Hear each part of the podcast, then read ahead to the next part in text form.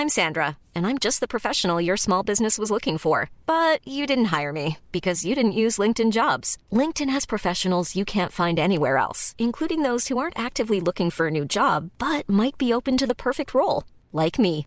In a given month, over 70% of LinkedIn users don't visit other leading job sites. So if you're not looking on LinkedIn, you'll miss out on great candidates like Sandra. Start hiring professionals like a professional. Post your free job on linkedin.com/people today. A lot can happen in three years, like a chatbot may be your new best friend. But what won't change? Needing health insurance. United Healthcare Tri Term Medical Plans, underwritten by Golden Rule Insurance Company, offer flexible, budget friendly coverage that lasts nearly three years in some states. Learn more at uh1.com. Burrow is a furniture company known for timeless design and thoughtful construction and free shipping, and that extends to their outdoor collection. Their outdoor furniture is built to withstand the elements, featuring rust-proof stainless steel hardware, weather-ready teak, and quick-dry foam cushions. For Memorial Day, get 15% off your Burrow purchase at burrow.com slash ACAST and up to 25% off outdoor. That's up to 25% off outdoor furniture at burrow.com slash ACAST. Hur når man den stora spardrömmen? För dagens gäst blev en utmattning och den lågt beräknade pensionen ett startskott och hon satte målet att bli ekonomiskt fri. Och hon lyckades! Varmt välkommen till veckans Smarta Cash, podden som peppar till en bättre ekonomi och rikare framtid med mig Isabella Amadi.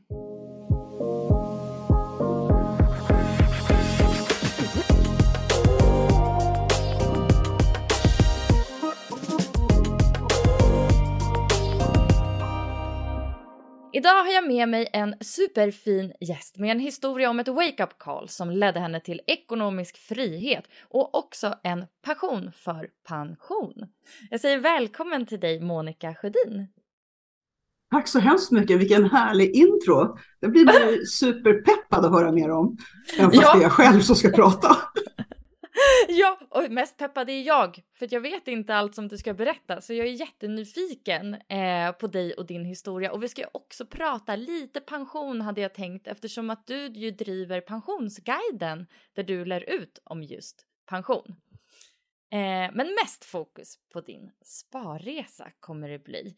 Eh, kan vi inte börja med en liten eh, nulägesrapport egentligen? Så vem, vem är du? Hur ser ditt liv ut idag? Ja, nej men alltså nulägesrapporten, ska jag säga. 56 år, bor i eh, Rissne, eh, Sundby utanför Sundberg, Stockholm. Eh, har vuxna sonen, två portar bort. Eh, bästa spartipset, det är att kasta ut ungen hemifrån. Kan jag säga så. Eh, nej men i övrigt, jag lever ett ganska enkelt liv. Eh, jag unnar mig resor. Det är väl ungefär det enda. I övrigt så kostar jag inte särskilt mycket. Och livet då som ekonomisk fri. Jag är ju inte ekonomiskt oberoende, det hade ju varit superhärligt. Men jag lever ju ett liv där jag kan styra min tid och mina pengar.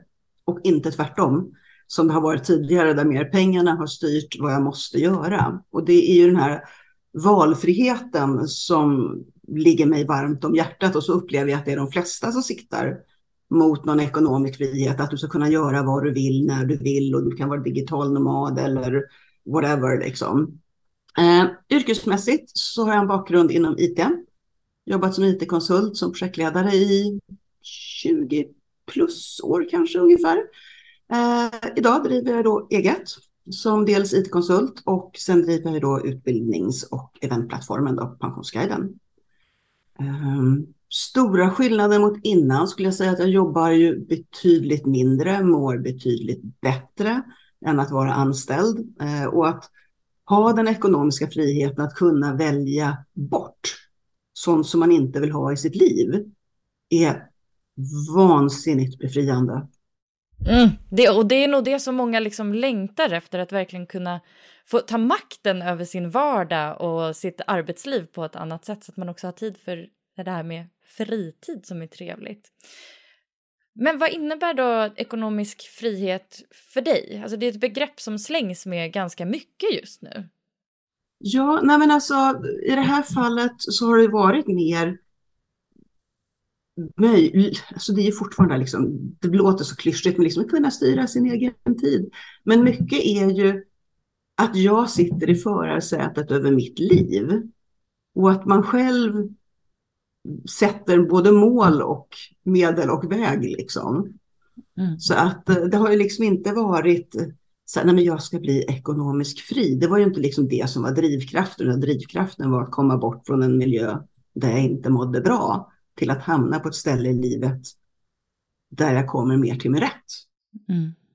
Och, men rent konkret med liksom pengaupplägget och ekonomisk frihet, hur, hur ser det ut? Vissa kör ju den här eh, 4-regeln eh, som, som ju innebär att man eh, investerar pengar och så varje år så tar man ut 4% av sitt investerade kapital.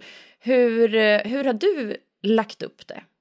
Eh, jag är inte så superförtjust i 4% regeln för att då får man spara så, man behöver spara så himla mycket pengar. Eh, då tror jag väl mer på om man har läst den här boken Die with Zero, att du ska liksom när du väl dör så ska du inte ha några pengar kvar. Utan att ja, men de pengar jag har sparat ihop, jag ska inte spara mer än jag behöver spara. Det ska inte vara något översparande liksom. Eh, så att det jag har gjort är väl mer att man har tittat på alla inkomster och alla kostnader. Tittat på men hur kan jag öka mina inkomster mer? Hur kan jag spara mina kostnader? Och hur kan jag sätta allt mitt kapital i arbete? Och där kom ju då pensionen in. För jag konstaterade att jag hade ju, när jag började min resa så hade jag mycket större pensionskapital än jag hade på mina, mitt privata ISK. Eh, däremot så har väl jag gjort samma misstag som men lägger vansinnigt mycket fokus på de där lilla fjuttpengarna som man har själv jämfört med pensionskapitalet som är betydligt egentligen viktigare att man roddar vettigt i. Då. Mm. mm. Så hur, liksom, hur mycket pengar eh, är din gräns? Nej men alltså, eh, min pension har gått ganska bra. Eh, så ska man säga, har väl där, det finns en 10-11 miljoner, någonting sånt. Mm. Privat sparande, 4 miljoner plus fast liksom boende och annat. Då. Så att, jag, så att nej, jag har ju så att jag klarar mig mer än väl. Mm. Och jag har ju från företaget får jag ju utdelning varje år och så. Så att det blir ju min, företaget är ju min pengamaskin egentligen. Mm. Ja, häftigt. Men så här har det kanske inte alltid varit. Alltså, hur såg ditt liv ut innan du började spara, investera och satsa på ekonomin? Karriärrotta. Nej, men liksom jag jobbade jättemycket, eh, hade bra lön, eh, var skild, bodde med sonen i radhus, eh, jobbade konstant typ 60 till 80 timmars veckor. Eh, alltid trött när jag kom hem, mycket tjänsteresor. Så det var ju liksom, allt eh, var väldigt uppe i varv och eh, brände pengar snabbt i samma takt som det gick in, för det fanns liksom inte det mindset, utan lön in, pengar ut, ny månad, nya pengar. Liksom. Eh, och i det här hela arbetshetsen så konstaterade jag någonstans att det här är ju inte hållbart i längden. Eh, och sen blev det lite situationer som gjorde att jag gick in i väggen för sju, åtta år sedan ungefär. Och det var väl där den här stora turning pointen blev, att jag liksom började titta på att okej, okay, det här livet, det funkar inte Monica. Nu måste du hitta på något annat. Eh, och då, jag hade liksom börjat titta lite på det här, men det var inte lika akut som när det blev när jag verkligen gick in i väggen. Där jag att jag kan inte gå tillbaka till den här arbetsplatsen. Jag kommer inte kunna klara det här långsiktigt. Eh, och en av delarna, men då började jag titta på så här, okej, okay, hur mycket pengar har jag? Vart finns de? Och jag loggade in på min pension och konstaterade så här, mm, det där såg ju inte så jättebra ut. Um, och utifrån det så blev det så här, ja men det här måste jag lära mig om. Jag måste få de här pengarna att växa. Och det var lite där grunden till pensionsbiten började och där investeringsintresset startade liksom. Mm. Utav, ja men som en överlevnadsstrategi. Mm. Så du var, du var liksom ingen sparare alls tidigare? Nej, nej, nej, nej. Eh, utan jag villa, Volvo, Vove, eh, liksom villa i förorten och liksom den här stressen, eller stressen, pressen där man liksom överpresterar med grannar, med bil och resor. Och, nej, men, inte så mycket resor faktiskt, men eh, märkesgrejer och fler, vi hade bilar när, när jag var gift, flera stycken och det var liksom vi var inte särskilt ekonomiskt medvetna. Och vi tjänade så pass bra att vi inte behövde vara det. Mm. Och, så när du nådde den här liksom, turning pointen, vad var det du började förändra? Mm. Dels gick jag lite utbildningar i sån här personlig utveckling och lite sånt eh, och ekonomi, eh, mer privatekonomisk coachning kan man väl säga då. Eh, tittade på liksom mer klassiskt budget, vad lägger jag in, vad går det åt till? Började snåla stenhårt, skar i allt, levde supersparsamt de fyra första åren. Tittar jag tillbaka så skulle jag säga ganska ohälsosamt sparsamt. För det blev, det blev ju liksom det jag fokuserade på för att känna att jag hade en väg ut. Mm. Eh, så att eh, då var det liksom lära mig. Jag gick eh, Arne Talvings Kavastus trender. Jag gick en ettårig tradingutbildning med eh, Tobbe Rosén och Lars Hansson vid SD3 jag la supermycket timmar på att lära mig liksom teknisk analys och fundamental analys och la ner väldigt, väldigt mycket energi på det. Mm. Och eh, vad satte du för sparmål för dig själv? Eh, men jag satte faktiskt inget monetärt, utan jag satte den här gränsen, att, eller det här årtalet, att när jag fyller 55 så ska jag ha möjlighet att sluta arbeta om jag vill. Inte att jag måste, för det, och det blev inte så heller, då, men att jag skulle ha den ekonomiska möjligheten.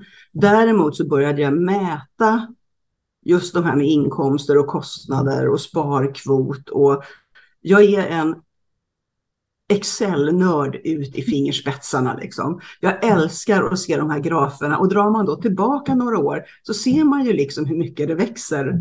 Gud, det blir så här, åh, det är ju en underbar känsla när man liksom ser att den här ränta på ränta effekten börjar göra sitt. Ja, att dels sätter man av mer och sen har jag haft vansinnigt, alltså utan de här extrema börsåren som jag haft bakom oss hade jag inte alls varit där. Det får man ju säga liksom. Mm. Så att, um, och att den stora ekonomiska skillnaden om man tittar på, det har ju varit att dels att jag startar bolag så har man en helt annan inkomst eller möjlighet till inkomst och skattemässigt planerande jämfört med att vara anställd. När man är som jag som IT-konsult så ja, men då är det ju statlig skatt och det slipper man ju nu. Du kan ju själv styra upplägget hur det passar då. Eh, och sen att eh, jag sålde radhuset och flyttade till lägenhet så fick loss kapital där som jag kunde investera och även hjälpa sonen då med insats till hans lägenhet. Mm. Ja, vad fint av dig att kunna hjälpa till med en sån sak. Bor man i Stockholm så har man i stort sett ingen val. Nej men alltså om man har den, jag upplever ju att väldigt många, man sparar just till barnen så är det ju för första bostaden liksom att kunna hjälpa till. Mm. Men det är ett lån, det är inte, utan han ska betala tillbaka den dagen han säljer lägenheten så att han inte känner att han har fått bara en massa pengar utav mamma. Mm. Just det, lä lära ut lite pengars värde där också. Ja, och sonen är delägare i mitt bolag också med några procent så att han får lära sig den här entreprenörsresan då. Så att det är superkul. Så du downsizade lite? Gjorde du av med bilar och liksom sådana grejer också? Alltså hur, hur tog sig sparandet uttryck på vardagen? Ja, men på vardagen så var det ju det att jag sålde väldigt mycket. Eh, ja, men sen är allt det här vanliga, du vet, omförhandla bolån, el, eh, mobil, eh, jada jada liksom så. Men sen blev det ju liksom att man värderar allting till Ramit Sethi som är en finansiell guru i USA, han uttrycker liksom att det man gillar, det ska man spendera liksom extravagant på och det man inte gillar ska man dra ner på skoningslöst. Och det tycker jag är ett sätt för att du kan höja din livskvalitet och samtidigt kosta mindre i vardagen. Mm. Hur, mycket skulle, hur mycket skulle du säga att du liksom drog ner kostnaderna med? Ja, men då, drog jag, men alltså, då levde jag ju så bedrövligt, då drog jag ner runt 150 000 i månaden, eller om året första åren. Då. Eh, men det var ju för att jag levde så oekonomiskt innan. Och det vi hade städare eller städerska och eh, ja, det var hämtmat och det var liksom kläder som man inte behövde. Det här att, ja okej, okay, du är midsommar, ja men då ska jag ha en ny klänning. Bara, nej, det går faktiskt att använda något av det som ska in i garderoben. Mm. sälja, sålde mycket kläder, eh, möbler, eh, annat och speciellt när jag downsizade liksom så var det ju liksom ett helt hus och garage. Och alla som har bott i hus eller har garage vet hur mycket som ryms i förråd. Och om man inte ska ta med sig det. Mm. Hur skulle du säga att det var liksom socialt, alltså de här åren när du verkligen supersparade? Kände du att du liksom missade saker? Jo, men lite eh, gjorde jag väl det. Men missa kanske är fel. Jag valde nog aktivt att avstå. Vi har tjejgänget åker upp till året till exempel. En helg, lång helg varje vad är det, vecka 8, 9 eller något sånt där. Um, superkul, äter gott, åker skidor, men kostar 10 000. Och det säger jag, fast jag gillar inte att åka skidor så jättemycket och tjejerna kan jag träffa när jag kommer hem. Mm. Uh, och så kan jag bjuda dem på världens flådigaste middag här och det är fortfarande att jag får ut mer av det. Mm. Till en billigare peng. Ja.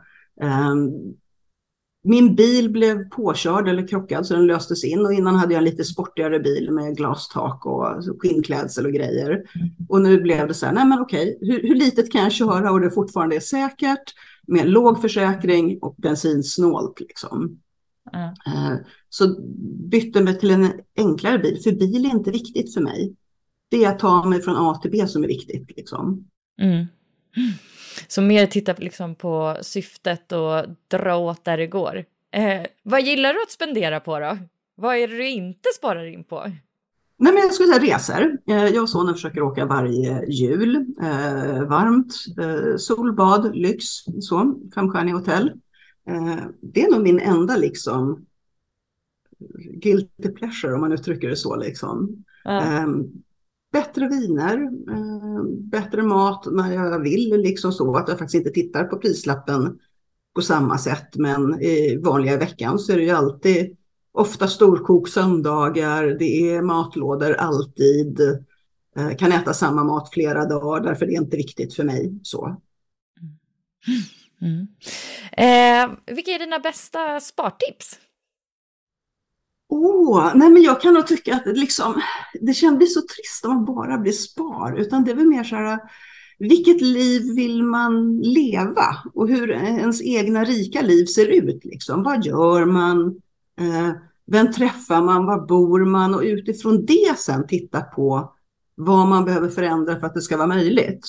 Och vad man behöver lära sig eller i mitt fall till exempel började jag lära mig mer om investeringar. Jag behövde få loss kapital. Ja, men då belånade jag huset och fick ut lite och kunde investera mer om.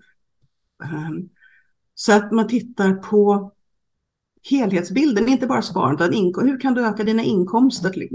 Och hur kan du försäkra dig om att du får bra pang för pengarna? Liksom? Att det du gör, det du lägger pengar på ska ju vara någonting som ger dig värde.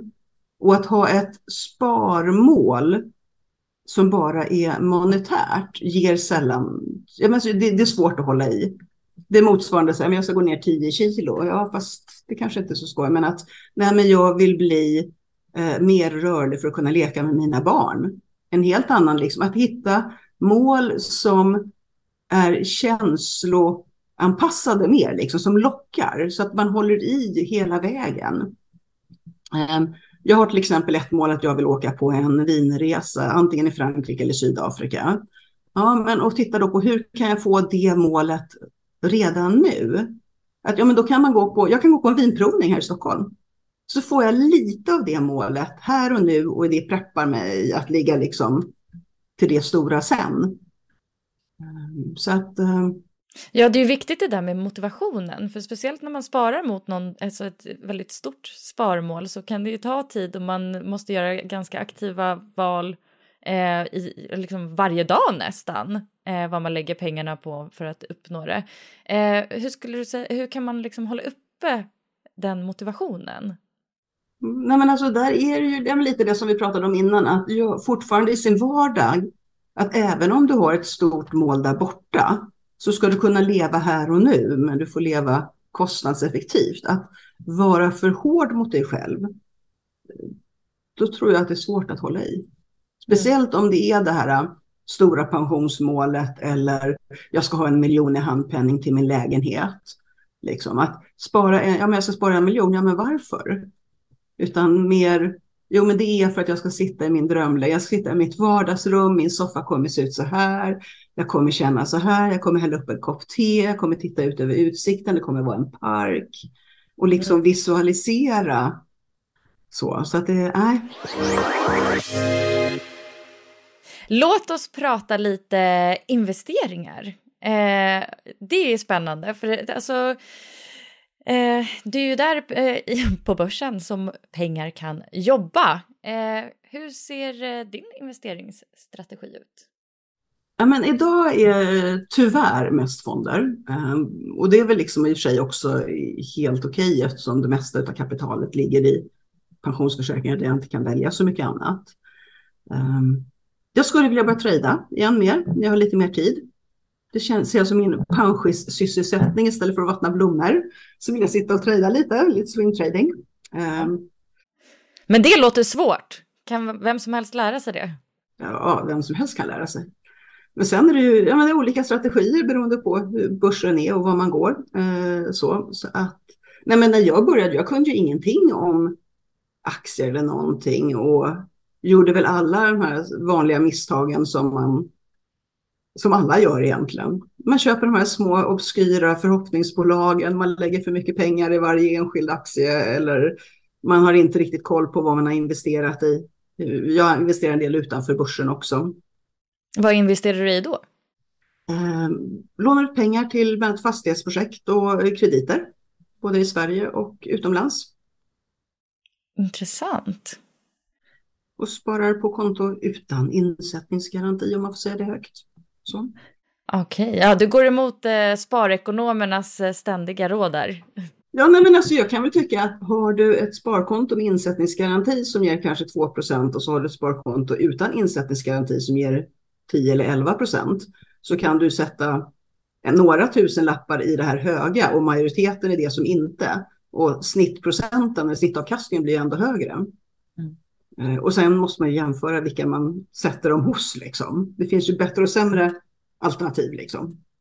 Men då är ändå risken att du kanske inte kan få tillbaka pengarna. Typ om banken konkar eller något. Mm. Eh, och då får man ju se deras historik och hur det har funkat. Så den, man får ju välja med omsorg, precis som med alla andra investeringar. Mm.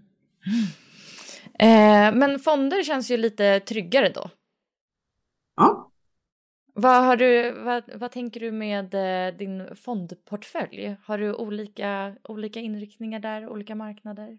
Ja, nej, men det skiljer nog lite. Um, mest, innan har det varit väldigt mycket tech de här åren som det har gått bra. Nu är det väl mer globalt, svenskt, uh, en del småbolag som är far upp och ner rejält, även fastighetsaktierna. Uh, har en del ETFer. Ah, vad är det? börshandlade fonder, eh, bland annat eh, eh, vet du, Dividend Aristocrats, alltså amerikanska S&P 500 och deras utdelningskungar som har haft i många, många år. Då. Så att de ger en liten stadig peng utdelande, börshandlad fond. Då. Så det är lite olika, så att de pensioner jag har hos Avanza och Nordnet har jag möjlighet att ha aktier i då och ETF i dem. Så det gör det ju lite lättare jämfört med de kollektivavtalade försäkringarna då, där jag sitter med det kollektivavtalade urvalet att välja mellan. Då. Just det. Eh, så du har ändå gått på lite misstag där också under din resa, fick vi höra. Gjort lite sådana klass. Vad skulle du ändå säga, vilka är dina eh, viktigaste lärdomar du har gjort som investerare? Eh, nej men det skulle jag vilja säga att inte köpa sånt som du inte förstår. Det är alltså de här aktiespararnas klassiska eh, råd liksom. Och att sprida sina risker. Eh, att välja, att hellre lägga på många olika. Och sen inte se det som, eh, ska man säga, en hobby. Jo men det, för det är det ju delvis liksom. Men att lägga tid på det men i rimlig nivå. Att du, finns, du kan göra, komma få väldigt bra resultat av att inte välja alls. Liksom. Att välja ditt förval i premiepensionen eller din tjänstepension eller ditt privata sparande. Att välja någon sparrobot. Liksom. Alla är inte intresserade av att lära sig mer. Man är bara intresserad av att få pengar att växa. Liksom. Mm. Så att just nu är väl det jag har jobbat på mer, det är väl det här anpassa risken till tidshorisonten, att när ska pengarna användas och att försöka maximera risken så länge det går för att sen dra ner att nej men det kanske inte är rimligt att sitta med 100% aktier sen när man är pensionär på heltid liksom. Eller jag ska köpa min lägenhet om tre år liksom, utan nej men då är det faktiskt sparkonto så får man leva med att börsen går jättebra men jag får låg ränta på mitt sparkonto om jag har pengarna kvar. Mm. Ja, alltså jag, alltså, jag hör ju att det är många olika saker du har gjort för att nå eh, målet att bli ekonomiskt fri. Alltså det är ju spar på, spa, sparande, investerande, justeringar i vardagen. Alltså, du har ju verkligen jobbat aktivt mot det här. Men då eh, blir det också lättare, för då blir det ju inte lika hårt inom något område om man liksom drar lite på flera. Mm. Väldigt smart. Så hur kändes det då till slut att nå det där målet? Eh, nej men det kom nog ganska överraskande. nej men alltså jag, jag, jag ser ju siffrorna men jag har inte riktigt tagit till mig vad de betydde. Förrän det kom, eh, ja det var någon artikel, eh, typ, jag tror att det var kanske den som du hänvisade till senare, att det var liksom i att man har den här 55-årsgränsen. Bara just det, nu har vi ju fyllt 55. Ja men jag klarar mig ju. Oj då, vad gör vi då? Men jätteskön känsla. Men svårt att ställa om ifrån sparmod till konsumtionsmod. Ja, ja för nu... Lyxproblem. Ja men verkligen. Nu, nu liksom kan du spendera lite kanske. Mm. Ja, nej, jättehäftigt att du liksom lyckades och då på ganska kort tid. Vad sa du, sju, åtta år sedan var det du började och sen så vid 55 års ålder så kunde du liksom vara en nöjd miljonär och luta dig tillbaka. Om du vill, men det gör du ju inte. Du är väl väldigt eh, driven ändå. jo, nej, men det är nog som person så. Jag, hade man inte gjort, liksom, hade inte jag jobbat lite så hade man ju fyllt med något annat. Man hade suttit i styrelsen i bostadsrättsföreningen eller varit med i något ideellt arbete och så där. Jag är liksom inte riktigt personen som lägger liksom fötterna i soffan och bara vilar.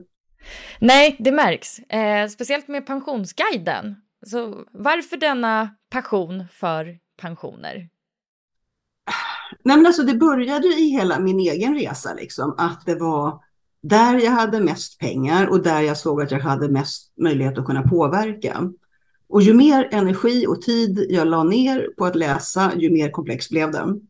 Det är väl ungefär som de flesta, så att man börjar med någon sport eller någonting. Man tycker att inlärningskurvan i början är ganska brant tills man kan och sen kommer man till nivå att ju mer jag läser ju mindre fattar jag. Oj, oj, oj, den känner jag igen. och svenska pensioner är löjligt komplexa emellanåt kan jag tycka. Eh, så att jag vill ju liksom, eh, all den tid jag la ner kändes ju liksom, varför ska alla andra behöva göra det också? Så det började ju liksom med vänner som hade sett min resa. Liksom, men hur gjorde du det här? Hur ska man göra? Hur kan man tänka? Ja, och så rann det bara på helt enkelt. Då. Mm. Eh, så att jag vill ju hjälpa till att göra, att få folk intresserade för sin privatekonomi och sin pension och att engagera sig i sina pengar. Liksom. Att det, det behövs inte särskilt mycket för att göra ganska stor skillnad i kapitalet. Och många tycker att det är alltså byråkrati, pensionsspråket. Ja, man kan gå in på min pension, man kan titta där, jag läser men jag har inte förstått. Mm. Eller jag läser försäkringsbrevet och jag förstår, jag, jag, kan, jag kan svenska, jag kan läsa vad det står. Men vad betyder det här för mig? Ja, för det är ju typ den, dagens viktigaste fråga tänkte jag säga. Alltså, hur får man koll på sin pension? Ja, nej men alltså, Dels tycker jag ju det här att gå in på min pension och titta så får man åtminstone en hint. Liksom. Är man ung, ja, men då kommer det se deprimerande lågt ut. Eh, eftersom du inte har hunnit tjäna in så mycket pengar och du har sannolikt en låg lön. Så att den får man ju ta med en nypa salt. Nej, men annars är det ju att, precis som med allt annat, häng där du får reda på den kunskapen du behöver. Eh, jag kör ett gratiswebbinar en gång i månaden som heter Pension för nybörjare. Alltid brukar vara ett par hundra varje gång som är med.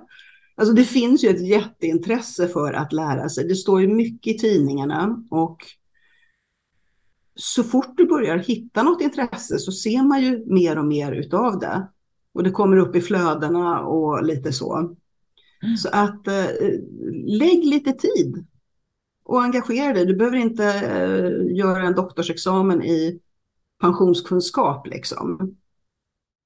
Utan, eh, Men ändå känna att man fattar det ja, man läser. Ja, för det gör ju liksom mycket det här bara att den största oron, eller det jag märker hos de, mina klienter eller deltagare i Facebookgruppen och så där, det är ju det här, det är en oro, kommer pengarna att räcka?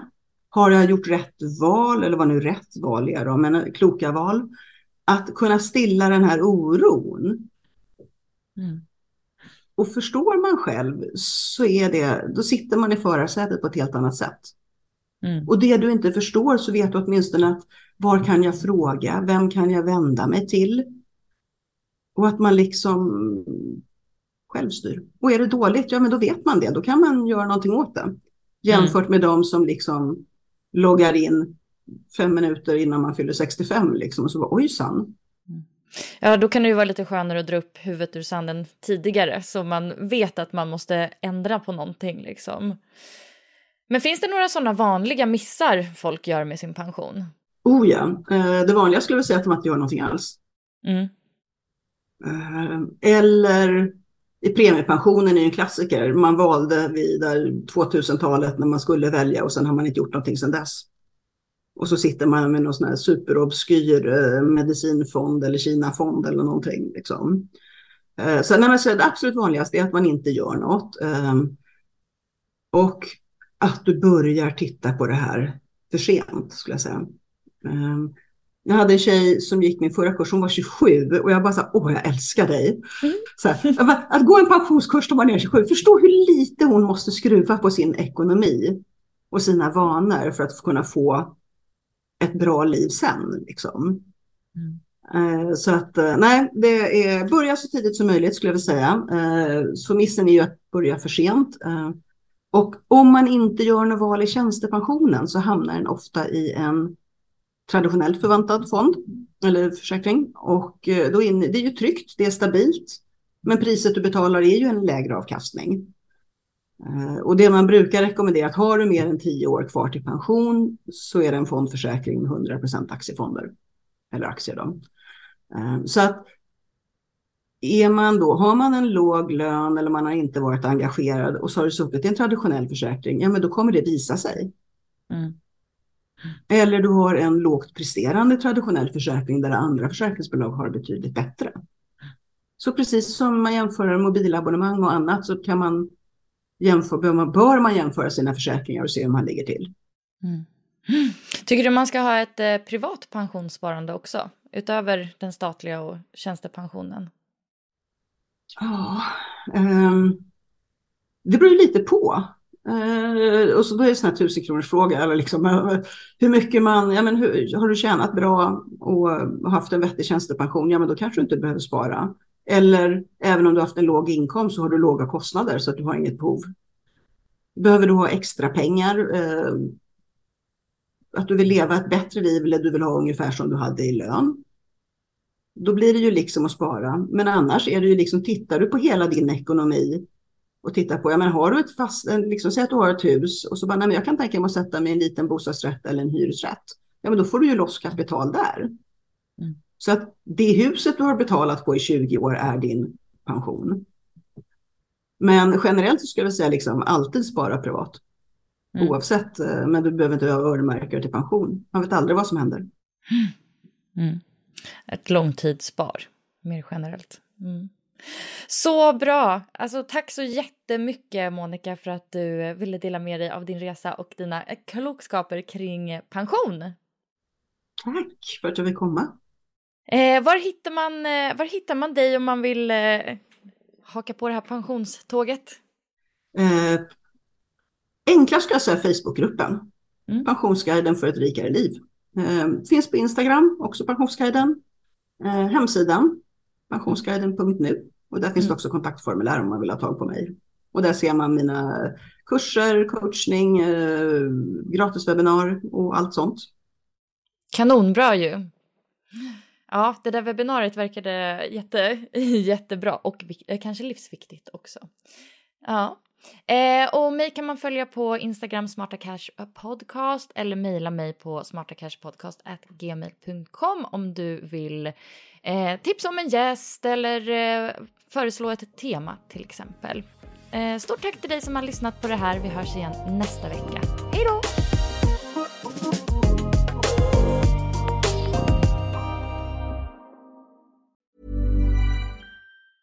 Even when we're on a budget, we still deserve nice things. Quince is a place to scoop up stunning high-end goods for 50 to 80% less than similar brands. They have buttery soft cashmere sweaters starting at $50, luxurious Italian leather bags, and so much more. Plus, Quince only works with factories that use safe, ethical, and responsible manufacturing. Get the high-end goods you'll love without the high price tag with Quince. Go to quince.com/style for free shipping and 365-day returns. Mom deserves the best, and there's no better place to shop for Mother's Day than Whole Foods Market. They're your destination for unbeatable savings, from premium gifts to show-stopping flowers and irresistible desserts. Start by saving 33% with Prime on all body care and candles. Then get a 15-stem bunch of tulips for just $9.99 each with Prime. Round out Mom's menu with festive rosé, irresistible berry chantilly cake, and more special treats. Come celebrate Mother's Day at Whole Foods Market. Imagine the softest sheets you've ever felt. Now imagine them getting even softer over time. That's what you'll feel with Bowl and Branch's organic cotton sheets. In a recent customer survey, 96% replied that Bowl and Branch sheets get softer with every wash. Start getting your best night's sleep in these sheets that get softer and softer for years to come. Try their sheets with a 30-night guarantee. Plus, get 15% off your first order at bowlandbranch.com. Code BUTTERY. Exclusions apply. See site for details.